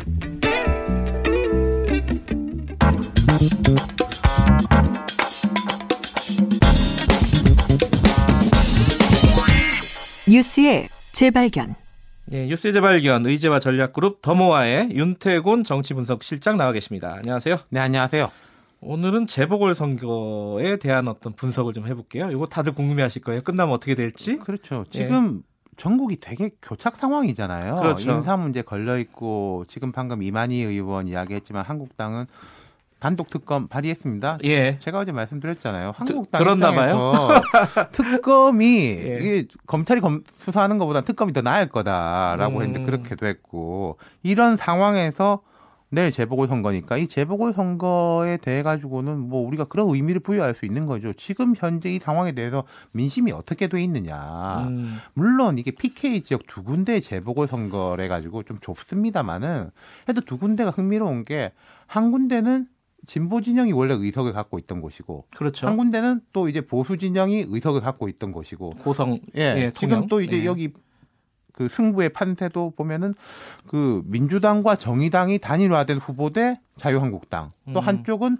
정의당이 출마 안 하고 민주당 후보 대 자유한국당 네. 말하자면은 1대1 대결 구도잖아요. 네. 그러니까 내일 선거 결과에 따라 가지고 서로 서로 혹은 제 3자가 볼 때아 네. 민심이 이렇게 판단하고 있는구나라고 이제 잣대를 들이댈 수 있는 거기 때문에 중요한 선거가 되는 거죠. 그러면은 지금 이제 이 전국이 교착 상태인 것은 인사 문제잖아요. 그렇죠. 지금 현재 현재 예. 당장은요. 그럼 여기에 대한 뭐 인사 라인에 대한 문책 이런 얘기가 나오고 있는데 이런 것도 재보궐 선거 때문에 영향을 영향을 미칠 수 미칠까요? 있죠. 자, 이거 좀 정리를 해보죠. 예. 지금 인사 국면을 보면은 네. 공방, 공방이 오고 가는 겁니다. 네. 일곱 명의 장관 후보자를 내놓았어요. 거기서 언론의 검증이라든지 인사청문회를 실시한 게 첫 번째 스테이지가 되는 것이고 예. 두 번째 스테이지가 한국당은 일곱 명 다 안 된다. 뭐 그러고 많은 사람들에 대한 흠결이 드러났지 않습니까? 네. 그리하여서 청와대에서 한 명은 자진 사퇴, 한 명은 지명 철회가 됐잖아요. 네. 그리고 그 다음에 한국당이 다 안 된다라고 했다가 세 명에 대해 가지고는 우리가 그래도 부적격이지만은 청문 보고서 채택해 주마. 뭐 용인을 한 거죠. 네. 하지만 두 예. 명은 절대 안 된다. 예. 까지가 이제 또 공방이에요. 예. 그런데 어저께 청와대에서 나온 것이 거기에 대한 대응인 것이죠. 네. 자, 두 가지가 있었습니다. 문재인 대통령이 그 나머지 두 명, 박영선, 김현철. 김현철 두 사람에 대해서 청문 보고서 재송부 요청을 했어요. 예. 그리고 그다음에 지금 인사 라인에 대한 뭐 경질 요구설 이런 게 있지 않습니까? 예. 여기에 대해서 이제 윤도한 국민소통 수석이 지금 이제 대변인 역할을 하고 있는데 뭐라고 말을 했는 거 아니? 문제가 없으니까 특별한 조치도 없다. 예. 뭐가 잘못됐다고 지적하는지 모르겠다. 음. 이렇게 이야기를 했어요. 이거는 예. 개인으로서의 이야기가 아니라 청와대 입장을 이야기한 거죠. 그렇죠. 그런데 이 이야기는 뭐 이른바 한국당에서는 조남매라고 하는데 네. 조국 조현옥 두 수석에 대해 가지고는 물러설 수 없다. 마지노선에서 음. 그은 거 아닙니까? 네. 그러면 이 다음에는 아까 이제 김경래 앵커도 이만희 의원한테 물어봤지만은 그럼 어떻게 되는 거냐? 문재인 대통령이 다섯 명을 강행을 하느냐? 그럼 네. 한국당은 어떻게 되느냐? 이게 남아 있는 거잖아요. 예. 그런데 그 다음에 일정이 내일 4월 3일에 재보궐 선거가 있고 4월 11일에 워싱턴에서 한미, 한미, 정상회담이 예. 있습니다. 그럼 뭐 대통령이 9일 내지 10일에 출국하지 않겠습니까? 그렇죠. 근데 지금 현재 청와대 기류는 그 출국할 때쯤 9일 내지 10일. 그럼 어제 이제 청문 보고서 송부 요청을 하면 기일을 지정하거든요. 네. 며칠까지 주시오. 예. 며칠까지 안 주면은 법적으로는 임명을 할 수 있어요. 네. 지금 기류로 봐서는 9일 내지 10일쯤에는 임명을 하고 간다. 음, 미국 가기 전에 임명한다. 그렇죠. 예. 그러면 그래서 여기서 딱 잘라 놓고 예. 그다음에 이제 그 한미 정상회담에 집중하고 그 다음에는 이제 전국의 국면을 한미 정상회담 이후에 다시 이제 뭐 북미 관계 교착 상태를 풀고 이제 그런 식으로 넘어간다라는 게 청와대 계획으로 보여요. 예.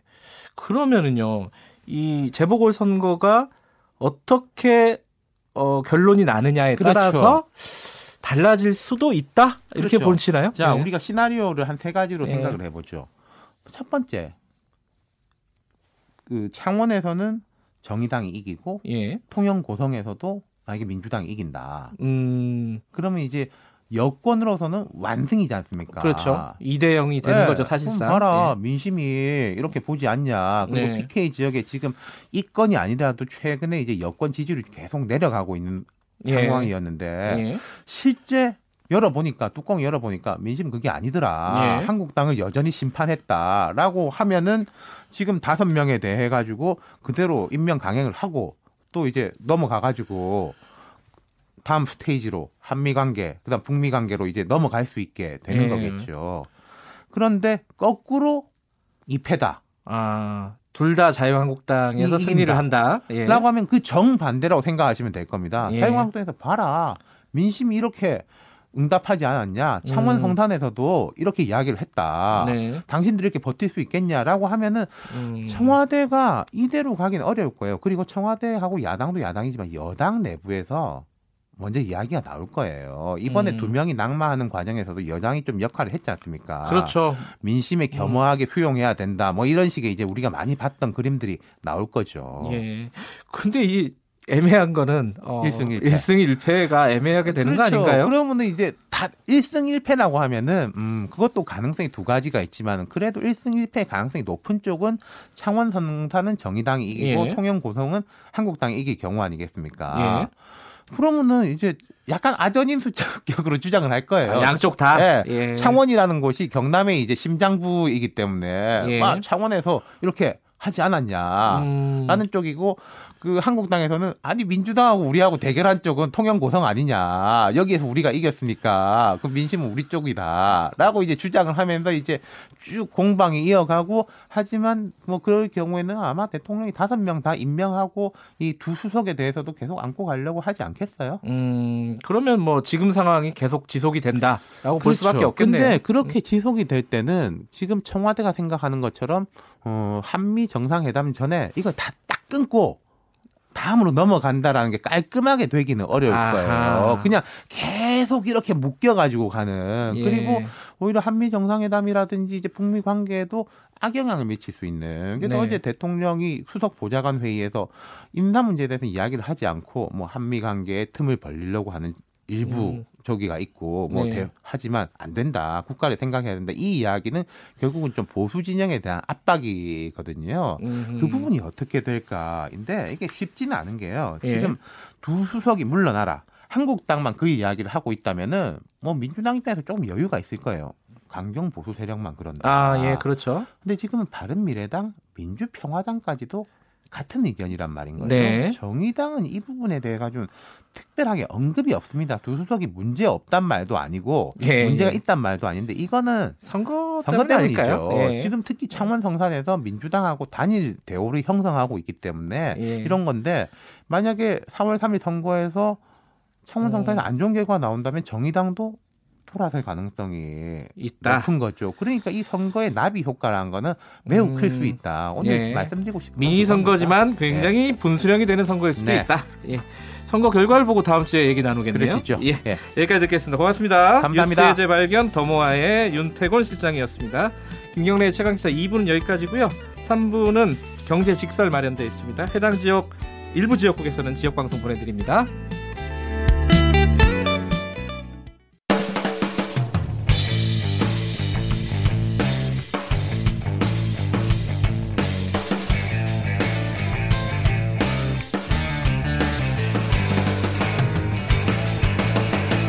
김경래의 최강 시사.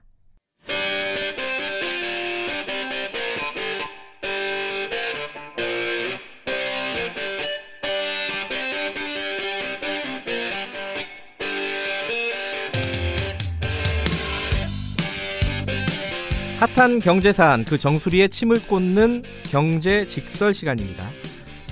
어, 조양호 한진그룹 회장이 대한항공 사내 이사직 연임에 실패를 했습니다. 이게 어, 국민연금 stewardship code에 의미 있는 진전이다 이런 평가도 있고요. 주주들의 손에 물러난 첫 재벌 총수다 이런 평가까지 나오고 있습니다. 자, 지금 이 상황을 어떻게 평가할 것인지 경제 알아야 바꾼다의 저자 주진영 씨와 함께 얘기 나눠보겠습니다. 안녕하세요. 네, 안녕하세요. 어, 부결, 그러니까 사내이사 연임 안건이 부결이 된 거예요, 그죠? 이게 좀 헷갈리는데, 연임만이 아니라 선, 선임만이 그러니까 선임안, 네. 예, 네. 이제 다시 한번 선임을 해달라고 했는데 그게 이제 주주들이 반대한 걸로 이렇게 나온 건데 이게 어, 뭐 대단한 일로 평가를 하는 쪽도 있고 그래요. 음, 어떻게 평가하신지 일단 총평부터 들어볼까요? 어, 주총을 통해서 재벌 총수 가족이 에, 이사회에서 밀려난 것은 이번이 한국에선 처음입니다. 네. 그런 점에서는 이제 이번 사건의 이제 상징적인 의미는 크다고 볼 수 있죠. 예. 그렇지만 제 생각에는 그렇게 실제적인 의미는 그렇게 크지 않다고 생각을 합니다. 실질적인 의미가 크지 않다는 말은 어, 사내 이사에서는 연임이 안 됐지만, 그러니까 음. 선임이 안 됐지만 사내 이사 이사에 어, 실제로 회사를 움직이는 데는 뭐 큰 문제가 없다. 그렇게 그렇습- 보면 되나요? 그렇습니다. 음, 그러니까 이제 뭐 한국 언론에선 뭐 어, 그가 이제 경영권을 박탈당했다 뭐 이런 소리를 하잖아요. 네. 근데 제가 보기에는 그거는 좀 헛소리에 가깝다 그렇게 음. 생각을 해요. 왜냐하면 실제로 어, 그 사람이 대한항공을 좌지우지하는 데는 아무런 영, 영향이 없거든요. 그러니까 올해 조양호 씨는 어, 지주회사 한진칼 그다음에는 음, 그룹 모태에 가까운 한진 운송회사입니다. 네. 그다음에는 핵심 계열사인 대한항공 이렇게 세 개 회사의 계열사의 대표이사를 하겠다. 음, 그거 외에는 계열사 겸직을 이제 안 하겠다 그런 거예요. 예. 그 전에는 뭐 이런저런 회사를 포함해서 일곱 개 회사의 등기 임원을 맡고 있었거든요. 예. 어, 비등기 임원은 두 개를 하고 있었어요. 네. 근데 이제 그 중에서 이제 세 개만 하겠다고 했는데 에, 그 중에서 이제 대한항공에서는 안 된 거죠. 네. 그런데 여전히 모 회사에 이제 지주 회사에 가까운 한진칼의 대표이사는 여전히 할 수 있어요. 음, 그러면 자회사 대표이사를 겸직하게 못하게 되었다고 해서 네. 달라질 게 없는 거죠. 음, 원래 지주회사가 지분을 통해서 자회사를 통솔하는 곳이잖아요. 네. 게다가 또 대한항공의 대표이사로 자기 아들인 조원태 씨가 여전히 있습니다. 네. 다른 등기 임원들도 다 자기 신복이에요. 그리고 우리나라의 재벌 총수가 언제는 뭐 이사회에 참여해서 경영을 갖다 뭐 컨트롤했나요? 달라진 건 없습니다. 뭐 대표적으로 보면은 대한항공 주주총회 다음 날 한진칼 주주총회가 있었어요. 네, 거기서는 뭐 원래 예상대로 한진칼 이사에 선임이 됐죠. 네, 예, 조영호 씨가요. 상징적인 의미? 그렇습니다. 예, 네. 그 정도. 개인적인 망신, 개인적인 음, 망신. 뭐 그런 거 정도죠. 예. 네. 근데 이- 그럼 이게 그 보건복지부 장관이 이런 얘기를 했거든요. 국민연금이 요번에 이제 어 대한항공 주주총회에서 했던 역할이 음. 뭔가에 대해서 일조는 했지만은 그 상황을 주도한 건 아니다. 뭐 이렇게 표현을 했단 말이에요. 음. 그러니까 국민연금의 이 표 행사 어떤 주주권의 행사가 뭐 그렇게까지 대단한 건 아니다. 그렇죠. 뭐, 라고 말한 뉘앙스인데 음, 비슷한 생각을 갖고 계실 수 있겠어요?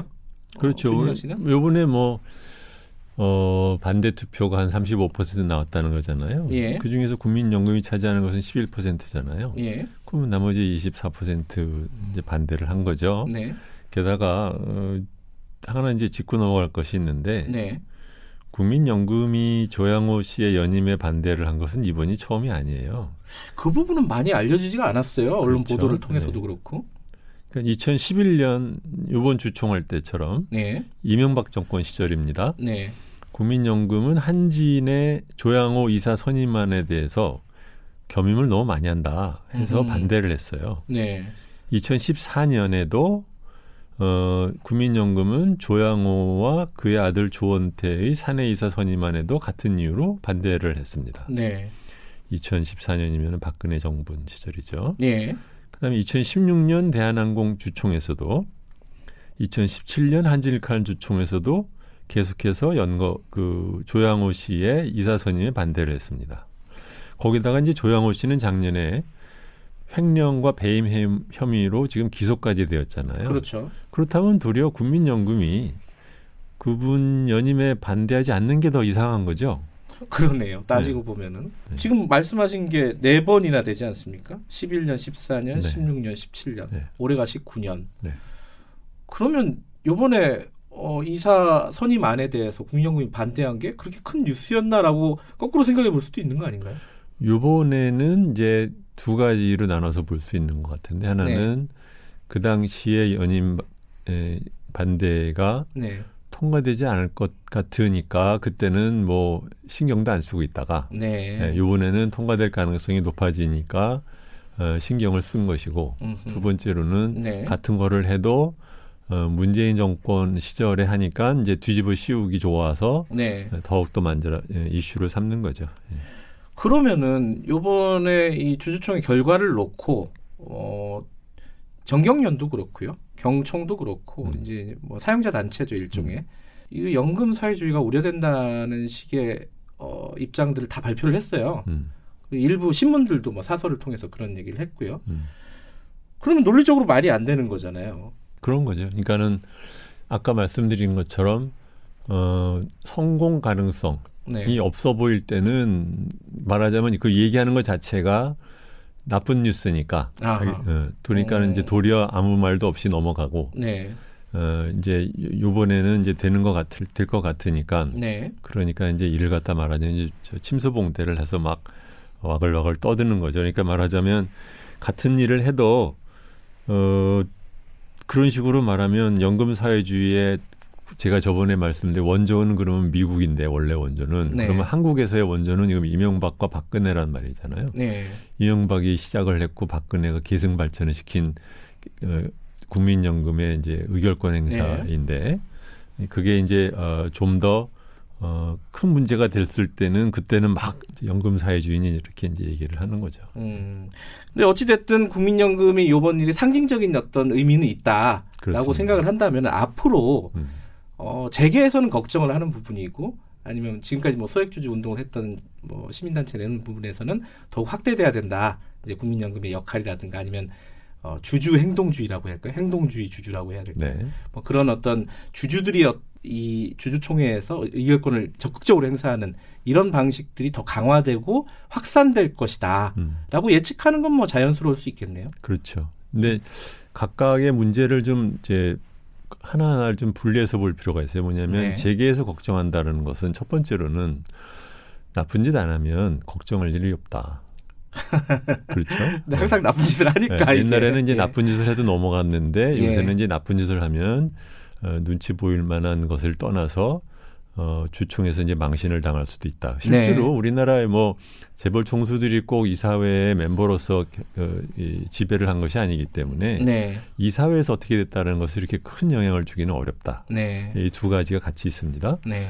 두 번째로는 이제 주주 행동주의라는 면에서도 어, 중요한 것은 우리나라의 에, 민간 연기금들이 얼마만큼 제대로 어, 수탁자로서의 역할을 잘 하느냐가 더 중요한 이슈인데 네. 이것이 이제 우리나라에는 워낙 민간 연기금의 규모는 작고 거기에 비해서 국민연금이 크다 보니까 네. 국민연금이 뭘 하는 이슈로 자꾸 얘기가 넘어가 버렸어요. stewardship code 도입이. 음흠. 근데 사실 중요한 것은 우리나라의 민간 연기금이 얼마만큼 수탁자로서의 역할을 하느냐가 더 중요한 이슈입니다. 음. 근데 이제 어 국민연금이 이제 앞에 나왔고 두 번째로는 구, 그러면 국민연금은 국민연금대로 수탁자 책임을 제대로 할 만한 그러한 준비를 갖고 있느냐? 또 그렇지 않거든요. 그건 사실입니다. 예를 네. 들면 이제 흔히들 말하듯이 에, 정부의 입김하에 너무 어, 있다라든가 예. 또는 자기네들 안에서도 행동이 왔다 갔다 한다든가 뭐 이런 어. 문제들이 있어요. 그러니까는 이거는 또 그거대로 또 우리들이 어, 앞으로 개선을 해 나가야 되는 문제입니다. 사실 요번에 이 결과가 어 이사 선임이 부결이 되면서요. 조양호 씨 이사 선임이 부결이 네. 되면서 그 결과에 대한 얘기들은 굉장히 많이 있는데 그렇죠. 그 지- 직전에 그 국민연금에서 어떤 과정을 겪었는지 그 과정은 매끄러웠는지 음, 뭐 이런 부분에 대한 얘기들은 사실 쑥 들어가 버렸어요. 그렇죠. 복귀를 잘 안 하는 거죠. 네. 어, 저희가 한번 좀 복귀를 한번 해봤으면 좋겠는데 음. 어떤 부분이 제일 큰 문제가 있었습니까? 물론 언론에서 보면 굉장히 불협화음이 있었어요. 음. 어, 이게 어, 의결을 했다가 뭐 자격이 있니 없니부터 시작해가지고 여러 가지가 있다가 하루 전에 결정이 됐단 말이죠. 근데 어떤 부분이 구체적으로 문제였는지 이게 이제 자세하게 들여다보기 시작하면 네. 에, 대부분의 정치자분들한테는 이제 이해하기가 어려운 문제라서 저는 네. 좀 말씀하기가 조심스러운데 네, 몇 개로 나눠보죠. 아까 네. 말씀드린 것처럼 어, 국민연금은 대한항공과 한지인의 조양호 씨가 어, 너무 많은 겸임을 하고 있다라는 문제를 들어서 과거부터 어, 그 사람의 그 선임의 반대를 해왔습니다. 네, 이것은 수탁자 책임 전문위 또는 의결권 전문위원회에 묻지 않고도 자기네들이 독자적인 결정으로 그렇게 해왔어요. 네, 근데 지금은 횡령과 배임까지 기소된 사람이고 그 사이에 뭐 가족들의 문제까지 다 해서 그 회사에 여러 가지 그 명성에 그 먹칠을 한 그런 것이 다 드러난 와중에 네, 요번에 또 그 의사 결정은 그 수탁자 책임 전문위원회한테 넘겼단 말이죠. 예, 그거 왜 독자적으로 못 하느냐. 그런 음. 얘기를 할 수도 있어요. 두 번째로는 네, 수탁자 전문위원회라고 있는 사람들 중에는 나는 stewardship code 도입에 반대를 한다라는 사람이 그 위원으로 정부의 위원으로 뽑혀 들어가 있고 그 사람이 심지어는 지금 위원장까지 하고 있습니다. 예, 그것도 굉장히 이상한 음, 현상이죠. 어. 세 번째로는 그런 식으로 그 의결을 할 거면 예. 사실은 그 시장에 대해서 주는 시그널 효과도 있고 그 앞으로 어떻게 될 건지에 대한 불확실성을 없앤다는 면에서도 네, 좀 미리미리 해야 되는 거예요. 뭐 적어도 뭐 한 달 전이 됐든 적어도 10일 전이 됐든 그래야 아, 다른 사람들도 왜 그렇게 하는지 그 의, 내용을 좀 더 알 거 아닙니까? 네, 근데 그걸 주총 겨우 하루 전에 가서야 그것도 하고 음흠. 게다가 그 하는 과정에서도 자기네들 안에 소위원회에서도 못하니까 이제 총위원회를 묶어가지고서는 이제 했단 말이죠. 소위원회에서 이제 동률이 나와가지고요. 그러니까요. 예. 네. 그러니까 이런 거 하나 하나를 보면 이, 도대체 보건복지부나 아니면 국민연금공단이나 아니면은 여기에 있는 사람들은 그 네. 위원회에 있는 사람들은 자기들이 지금 무엇을 하기로 정했는지도 잘 모르는 사람들이 모여서 일을 하는 거 아니냐라는 소리를 들을 만한 그 행동들을 이번에 보였다고 생각을 합니다. 음흠. 그리고 이 이러한 과정에서 정부가 이- 이렇죠. 그러니까 정부가 말하자면 나서서 이래라 저래라 이제 지시를 하지 않는다. 예. 맞습니다. 하지 말아야 되는데 그렇다 하더라도 이런 거를 결정을 하는 위원회에 마치 무슨 경영계의 대표와 있고 노조 대표와 있고 이런 식으로 모여서 결정을 하는 게 무슨 이거 그 자체가 하나의 정치판을 만드는 거거든요. 음, 제대로 할 거면 실제로 전문가라고 할 만한 사람들을 갖다 어, 모든 사람이 인정할 만한 사람을 뽑아서 하면 되지. 이거를 왜 무슨 여기저기 각각 추천해서 모아가지고 온 사람들은 자기 추천한 사람의 그 의견을 다 반영하는 데한 반, 얘기를 하고 그럴 거면 이게 무슨 전문위원회예요. 음. 정치판이지. 예. 음, 음. 그러니까 이거 하나하나를 보고 있으면 우리나라 앞으로 갈 길이 멀다 그런 생각을 합니다. 그러면요 앞으로 계속 이런 stewardship code를 강화하겠다는 게 기본적인 원칙으로 이미 밝힌 거고요. 음흠. 어, stewardship code가 아니더라도 이런 어떤 의결권을 지속적으로 행사할 거 아닙니까? 네. 이런 것들의 절차는 음. 어떤 방식으로 좀 개선이 돼야 된다라고 좀 보십니까? 근본적으로는 이제 네. 국민연금 기금본부가 어, 정부의 그 밑에 있다 라는 그 문제, 네. 가버넌스에 해당되는 문제. 네. 이 문제를 해결하지 않으면서 그러면서 막상 음, 음. 그 손발에 해당되는 기금운용본부가 독립적으로 적극적인 행동을 해라라고 말을 하는 것은 네. 앞뒤가 안 맞는 거예요. 네. 음. 어, 정말 어, 국민연금이 의결권 행사에 대해서 또는 그 기업 경영에 대한 가버넌스의 주주로서의 역할을 좀 더 충실히 하게 하고 싶으면 네. 그와 동시에 기금운용본부의 독립성과 전문성을 더 그 올릴 수 있는 방안을 미리미리 만들어 놓고 가야 된다. 음. 지금 보면 정부 하는 일 중에 뭐 이번 일뿐만이 아니지만 네. 일의 순서를 그르치고 가는 경우가 굉장히 많고 의욕만 앞서서 막상 자기네들이 어, 비판에 빌미를 주는 일도 많고 네. 근데 이런 것이 이번에도 좀 드러나는 거 아닌가 네, 그런 음. 생각을 해요. 이게 사실 법적인 제도적인 그러니까 법적인 어떤 어, 개정이 필요한 사안인 거죠, 이거는. 그러니까 재밌는 것이요. 예. 그러니까는 여당이든 야당이 됐든 예. 아니면 뭐 재계가 됐든 아니면 정부가 됐든 국민연금기금본부의 독립성을 어, 올리기 위한 법제적인 그 절차에 대해서는 별로 얘기를 안 하고 음. 그냥 서로들 말하자면 이제 이것저것 트집 잡아서 싸우기나 하고 말싸움이나 하고 있잖아요. 그러니까 저번에도 음. 말씀이 한번 드렸잖아요. 과연 우리나라 사람들 관- 권력 엘리트들이 예, 예. 국민연금이 독립되는 아. 거를 정말 원할까? 원하면 독립되면 아마 큰일 날 텐데 그런 생각을 제가 하는 게 바로 이제 이런 얘기입니다. 아. stewardship 음. 코드 도입 또는 강화는 어 해야 되는 일입니다. 네. 당연한 일이고 그걸 갖고 이렇고 저렇고 말을 꼬리를 붙자는 사람들은 그냥 그것만으로도 저는 불신을 하면 된다고 생각을 하는데 네. 그렇다고 해서 지금 국민연금 본부 운영본부의 독립성 문제를 그냥 이렇게 저 이 말로만 할 일이 아니라 실제적인 그 법의 변화를 갖다 추진하지 않는다면 그거 네. 역시 에, 진실성에서는 의심을 받을 수밖에 없다. 네. 사실 어 이번에 대한항공 주주총회만 가지고 아까 말씀드렸듯이 결과가 굉장히 상징적인 의미 있는 결과가 나왔기 때문에 거기에 다들 주목해서 바라보고 있지만 실제로는 그 의사 결정이 나오게 된 과정들을 한번 복귀해 볼 필요가 있고 그 과정들이 만약에 문제가 있다면은 개선을 어떻게 해야 될지 이런 장치들을 어, 어떤 식으로 바꿔야 될지를 고민해야 될 때다 이런 생각이시네요. 네, 근데 아마 정부는 안 할 겁니다. 아니 허무하게 왜? 지금 말하는 예. 걸 보면 내부 뭐 프로세스 정도 조금 정비만 얘기를 하지 네. 근본적인 법 개정에 대해서는 음. 신기하게도 네. 여야 둘다 아무도 말을 안 해요. 알겠습니다. 그 여야 다음에 한번 연결을 하게 되면 이 부분에 대해서 어느 정도 고민이 있는지 한번 물어보고 싶은 마음이 생기네요. 오늘 여기까지 듣겠습니다. 고맙습니다. 네, 안녕히 계세요. 경제 알아야 바꾼다의 저자 주진영 씨와 말씀 나눠봤고요. 다음 주 화요일 날 다시 뵙겠습니다. 어, 보다 풍부한 내용은 팟캐스트로 무편집본 원본으로 다시 들으실 수 있습니다.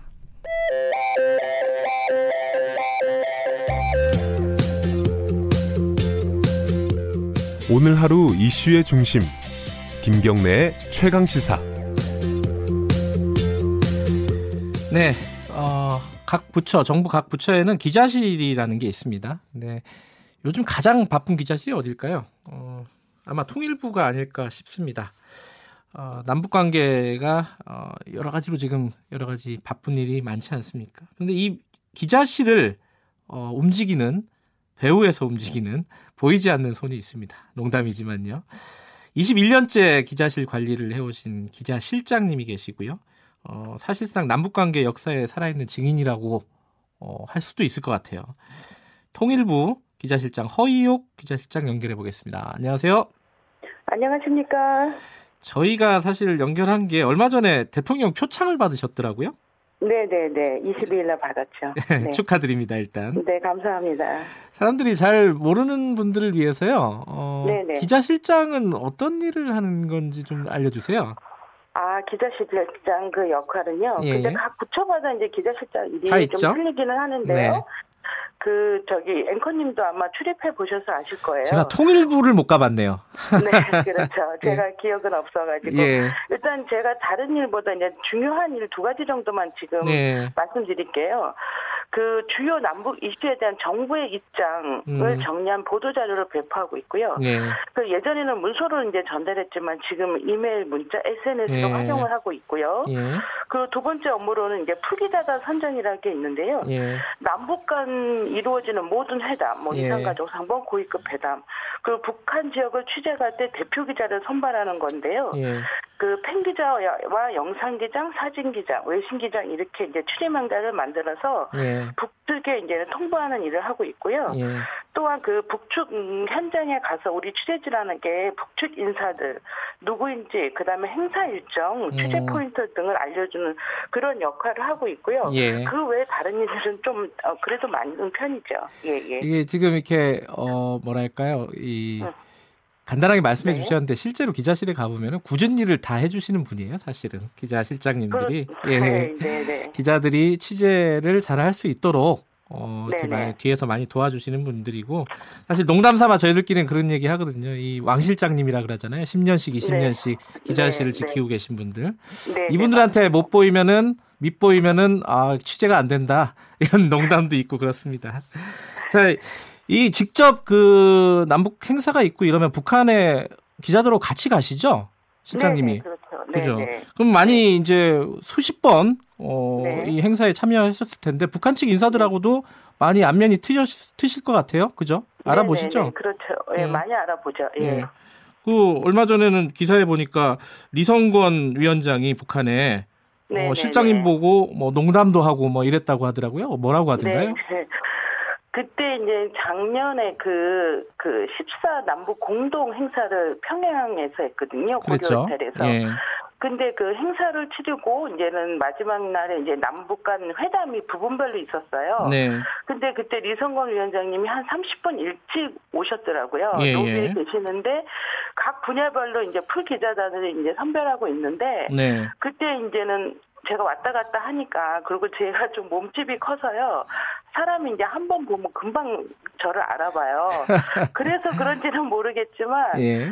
그 저한테 딱 부르시더니 아우 저 기자실장 일을 진짜 잘하네 이렇게 하면서 이렇게 농담을 한번 해주셨고요. 예, 예. 근데 저번에 그 그 열차 도로 착공식을 갔는데 또 리성건 위원장이 오셨는데 음. 거기서 이제 저를 봤는데 아그 기자나 기자장 또 왔네 이렇게 해서 웃으면서 말씀해 주시더라고요. 예. 네네. 네. 최근에 많이 바쁘잖아요, 통일부가. 그죠? 작년, 네, 네. 작년에는 뭐 행사가 몇십 번이 있었다고요? 네. 네. 이- 60회 넘게 있었죠. 60회 넘게요. 네, 이렇게 네. 바쁘면요. 네. 기자 실장 역할도 굉장히 많아지고 힘들지 않으십니까? 힘들죠. 많이 예. 힘들고요. 예. 예. 그지만 그 일할 때마다 그 예. 뭔진 모르지만 힘이 나요. 그러니까 제가 6년 전에 좀 몸이 안 좋아서 네. 병원에서도 이제는 제가 이제 휴직을 생각을 한번 했었어요. 아, 그러셨어요? 네. 그런데, 네네. 그런데 이제는 병원 원장님께서 네. 네가 놀면은 어쨌든 몸, 그러니까 더 우울, 우울해지고 몸. 상태가 더 안 좋아질지 모른다.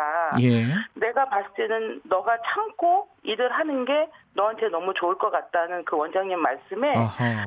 저도 그거를 받아들이게 되더라고요. 음. 그래서 그냥 너무 힘들지만 그래도 참고 일하고 또 항암하면서 또 다시 일하고 음. 그런 상황이 이제는 됐는데 일을 할 때마다 힘이 계속 나요. 음. 네네네. 그 남북 관계가 그럼 좋아지고 행사가 많아지고 할 일이 많아질수록 힘이 나시는 거네요. 그러면 결과적으로는 네네네. 네, 저는 그래요. 네. 통일부에서 상줄만 하군요. 네, 그런 힘이 어디서 나냐고 저희 직원들도 얘기는 하는데, 예. 예, 근데 그때마다 힘은 나는 것 같아요. 예. 네. 이거 한 20년 넘게 그 기자실을 네네. 지키시면서 여러 가지 행사도 하시고 그러면서 네네네. 가장 생각나는 뭐 보람 있었던 일 이런 거 하나 꼽자면 어떤 게 있을까요? 또 남부 정상회담도 꽂을 수 있고요. 예. 또 제 1차 이상방 이상가족 상봉도 꼽을 수 있, 는 것 같아요. 음, 이상가족이요. 이상가족 상봉 때도 따라가셨었어요. 네네네. 예. 그 이상가족들 직접 보면은 아, 이게 마음이 좀 남다르시겠네요. 그죠? 여러 번 봤을 테니까요. 아, 그럼요. 그때는 정말 그 2박 3일 동안에 네. 많은 그 취재원을 돕기도 하지만 네. 정말 많은 눈물을 흘릴 때가 많거든요. 아. 그래서 제일 기억에 남는 거는 그때 7차 이상가족 상봉 때 예. 북측 엄마가 이제 나오시고 이제 서울에 자식들이 갔는데 네. 그 만나는 과정에서 그 북측 엄마가 너무 제 자식들한테 대면대면 하시니까 음. 이제 북측 아들이 엄마 우리 왔잖아 이렇게 말씀을 하시는데 그런 모습이 진짜 너무 마음이 아프더라고요. 음. 그래서 이제 상봉 마지막 날 작별상 볼때 네. 그때 이제는 이제는 마지막으로 이제 자식들하고 이제 마지막 그 마이빠 그러니까 인사하는 네. 그런 장면이 있었거든요. 예. 근데 그 자식들이 이제는 다 가자마자 이제 어머니가 한복을 그 치마 한복을 이제 뒤집어 쓰고 막 우시더라고요. 아. 다시 가서 그 아들분들을 모셔갖고 왔는데 예. 아 정말 그때는 말도 못하게 진짜 눈물이 많이 내렸어 눈물이 많이 나왔어요. 아, 눈물이 많으시군요, 실장님이. 아니 근데 그 모습을 보면 누구나. 눈물을 예. 아, 안 흘릴 수가 없고 우리 취재 기자들 가시면은요 예. 울면서 리포트를 하시잖아요. 아, 그렇군요. 예. 네네네.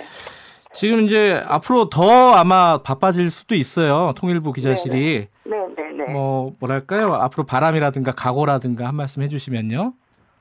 저는 통일부 기자분들이 남북관계 현장을 많이 가시는 게 네. 좋을 것 같고요. 네. 우리 국민들에게 기쁘고 감동적인 기사를 많이 전달하는 게 바람이고요. 예. 네. 그 남북 관계가 더 빨리 회복돼서 이분들이 음. 수시로 연락할 수 있는 날이 왔으면 좋겠어요. 아, 그렇군요. 네네. 지금 매일매일 기자들하고 이 생활을 하시잖아요. 네네네. 어, 이 그럼에도 불구하고 이 인터뷰는 아마 처음이신 것 같아요. 많이 떠시는 것 같아요. 그죠? 아, 갑자기. 네, 예. 그 갑자기 지금 생각나는 기자 이름 하나 있습니까? 지금 출입하고 있는 기자 중에? 어, 많아요. 그 최영윤 기자님도 있고요. 누구 누구 어디 기자예요, 거기? KBS 기자님이죠. 제가 KBS 라디오 최 누구요? 최영윤 기자. 최영윤 기자요. 예, 네, 칭찬해 드리겠습니다. 기자님. 네, 어쨌든 네, 네. 앞으로도 건강하시고요. 남북 관계 네. 현장을 계속 지켜주시기 바라겠습니다. 고맙습니다. 감사합니다. 허이옥 네. 통일부 기자실장이었고요. 4월 2일 화요일 KBS 일라디오 김경래 최강사 여기까지 하겠습니다. 저는 뉴스타파 기자 김경래였고요. 내일 아침 7시 25분 다시 돌아오겠습니다. 감사합니다.